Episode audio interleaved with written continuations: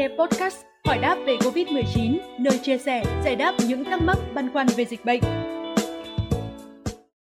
Thưa quý vị, sau khi tiêm vaccine COVID-19, nhiều người gặp phải các phản ứng phụ cho thấy hệ thống miễn dịch đang đáp ứng với vaccine.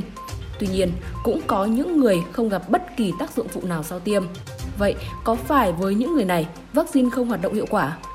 Theo thông tin từ Bộ Y tế, mặc dù có những công nghệ vaccine mới, nhưng tất cả các loại vaccine đều giúp hệ thống miễn dịch của cơ thể quen với mầm bệnh, để hệ thống này có thể xây dựng khả năng phòng thủ, giữ cho cơ thể khỏe mạnh. Bởi vậy, có sốt hay không sốt sau tiêm cũng không làm ảnh hưởng đến hiệu quả của vaccine. Ở một số người, mặc dù hoạt động bình thường nhưng phản ứng không ở mức độ có thể gây ra các tác dụng phụ đáng chú ý. Nhưng dù bằng cách nào, khả năng miễn dịch chống lại virus cũng được thiết lập. Bên cạnh đó, theo các chuyên gia nước ngoài, ngay cả khi không cảm thấy sốt, đau đầu sau khi tiêm vaccine, cơ thể bạn vẫn có phản ứng miễn dịch.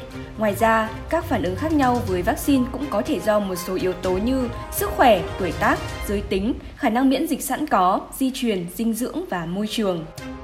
Trong thực tế, phụ nữ thường sẽ xuất hiện nhiều phản ứng phụ sau tiêm mạnh hơn nam giới là do hormone testosterone có hiệu quả làm giảm các phản ứng viêm thường cao hơn ở nam.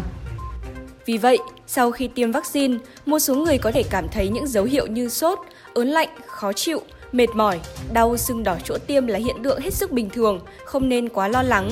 Ngược lại với những người nếu không gặp phản ứng gì thì cũng không vì thế mà băn khoăn, nghi ngờ về tác dụng của vaccine. Thông tin vừa rồi cũng đã khép lại chương trình hôm nay. Xin chào và hẹn gặp lại.